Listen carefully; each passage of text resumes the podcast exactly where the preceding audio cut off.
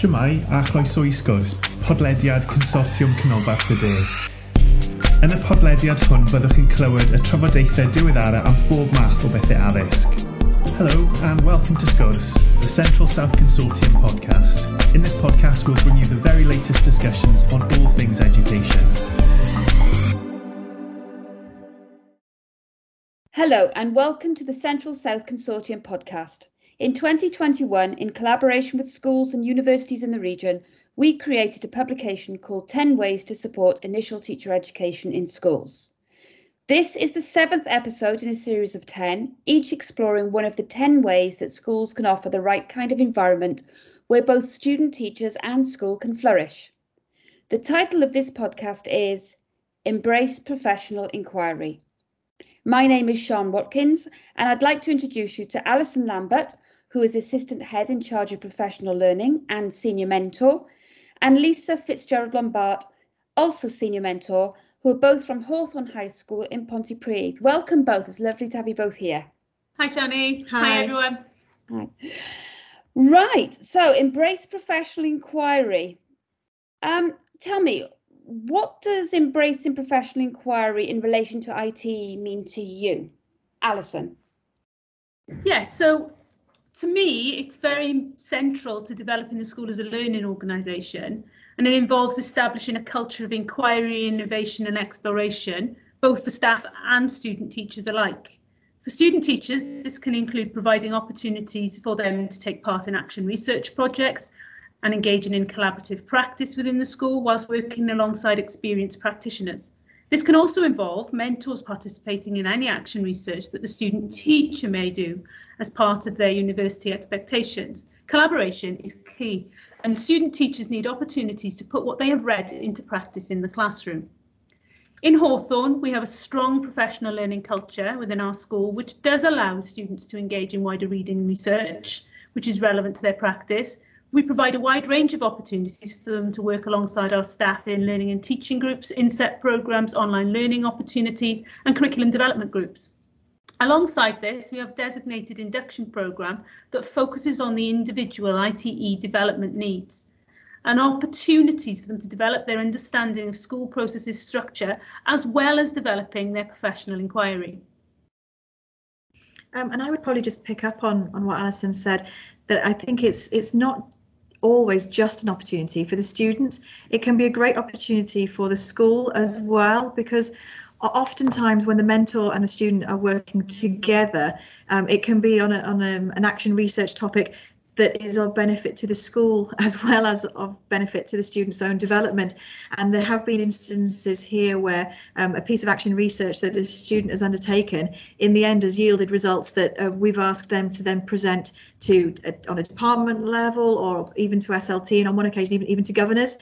Um, so it can be this collaboration can be mutually beneficial um, and, and a real chance for collaboration that schools can benefit from as well as students. Um, and I think really that spirit of collaboration is, is key to uh, the professional inquiry. I mean, for example, some of the sessions that we run at Hawthorn where it gives a chance for the students to discuss together and um, chance for them to discuss with other new members of staff or even NQTs. Um, I think that that spirit of, of collaboration and, pro and providing that network um, situation for them is really vital for for the development um, of that professional inquiry and that that sort of you know wanting to wanting to know more and wanting to experience it for yourself. And you know as a school we also get a lot back from that from the from from the research that the ITE students do undertake. So it's a you know it just does turn full circle in that respect. Yeah it's win-win That's that's great. It's really good to know when you're working with student teachers that there is that sort of mutual benefit, um, and especially in relation to professional inquiry. Um, you know, thinking about what schools can offer um, students and, and vice versa. Um, as you know, uh, most of my experience has very much been in the university background, and I've always found that student teachers often struggle when working with data, and data is a big part of professional inquiry. Um, you know, in your opinion, do you think this is where schools can help best? Yeah, I, I think um, it puts the context um, to a set of figures for for students. Data only really has meaning if if there are if there's some reality um, behind it. And I think um, schools are uniquely placed to be able to provide that context to the data. Um, it's not just crunching numbers then. Um, so, for example, as part of our induction, we'd make sure that uh, students have the relevant training in all the different systems that we use to record data. I mean, even you know the, the basics, making sure they've got a username and a password within the first day, so they can access these programs and that they know how to use them for themselves. I guess one of the most common ones that most schools would be would be um, using is SIMS, and that can can be a really useful tool for them sort of see what kind of school they're dealing with. So they can look at, at you know progress levels and things like that but it also allows them to dig a little bit deeper into subsets of data and it might be that for one of their action research projects they decide to look at you know EAL or maybe um, they'd look at uh, free school meal pupils and the impact that something they're you know an, inquiry or um, an intervention they're running the impact that, that has and it's it's obviously an excellent tool for them to be able to see the progress that the pupils themselves have made but it is a great tool as well to be able to reflect and actually see what impact did their intervention have. Was what they put into practice of benefits to the pupils or do we need to go back to the drawing board and and have another think and see if there's something else that would work better? So i think in in that um, in that sense schools really do provide a context and data always means more if you can see the point of it. If you know if you if you can see that there is a benefit to it and people aren't just looking for percentages and figures you know that there is a learning purpose to it all. I think that that um, that helps a great deal. Yeah and i would say that you know data is essential to planning really and you know our our students really need to understand that they need to understand exactly where the baseline is. So where are where are they? Where do they need to be? And how do they get there? So really understanding their learners understanding the needs of their learners, how they need to differentiate, and and also as Lisa said, you know, the impact of of, of what and how they've taught and whether or not that is ensuring that learners do make progress. And data is a really key aspect in terms of tracking and understanding the impact of your teaching. Okay, that that's really interesting because that that's you're talking there about data um, helping them to um, understand the impact of their teaching. And, and we're thinking and thinking about improving practice. That's really what professional inquiry hopes to achieve um, i would think. Um, but there will be some that might find that isn't it just easier just to tell them what students need to do to improve rather than sometimes go through that laborious process of professional inquiry? What are your thoughts on that I think it, I mean, it is, you can see where people are coming from with that. But if we look at our own practice as teachers in, in a classroom, we all know that you learn as a pupil, you learn more from doing than just being told. And I, so I think as, as teachers and, and uh, growing practitioners, you, you need to have that experience for yourself um, to be able to learn your own craft, make your own mistakes, and you know not really see uh, problems as being barriers, but see them as being learning opportunities.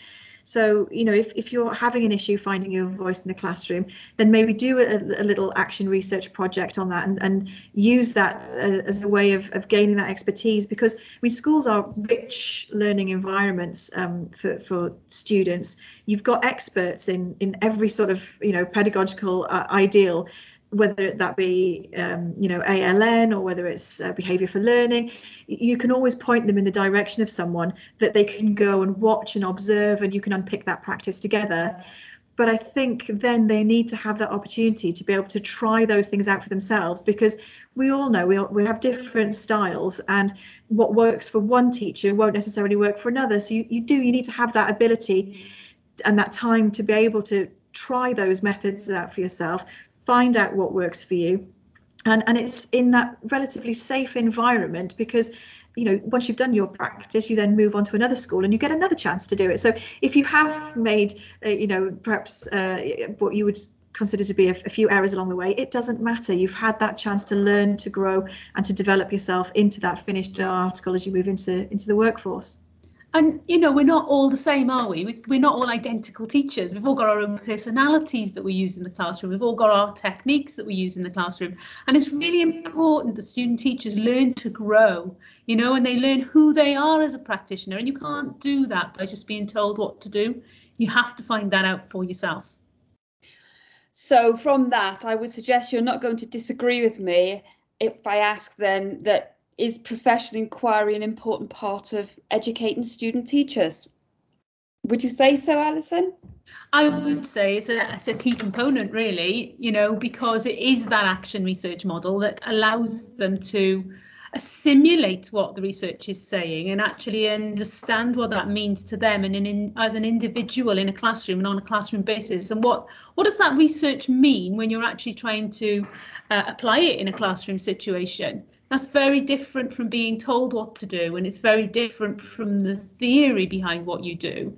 Is how you, you know, use that to develop yourself as an excellent teacher as you move forward in your profession and, and have ownership over it. And I think the professional inquiry model really allows um, young teachers to develop that ownership over their own profession and how they develop and how they move forward.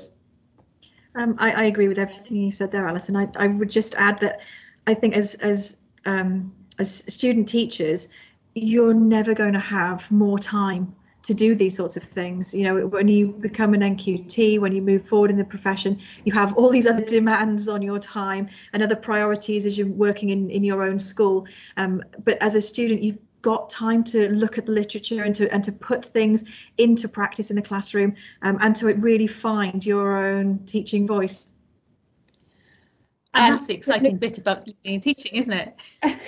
It really is. It really is.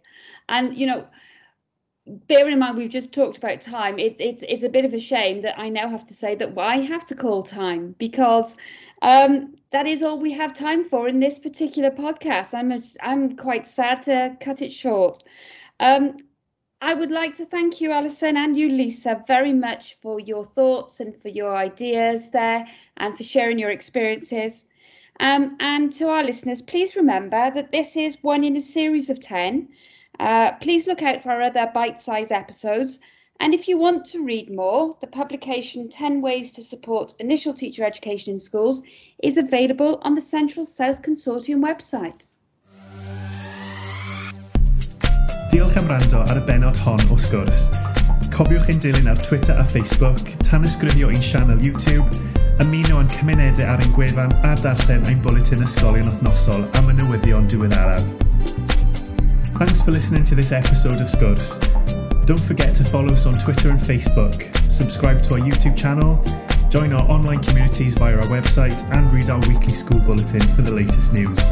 Hwyl. Bye for now.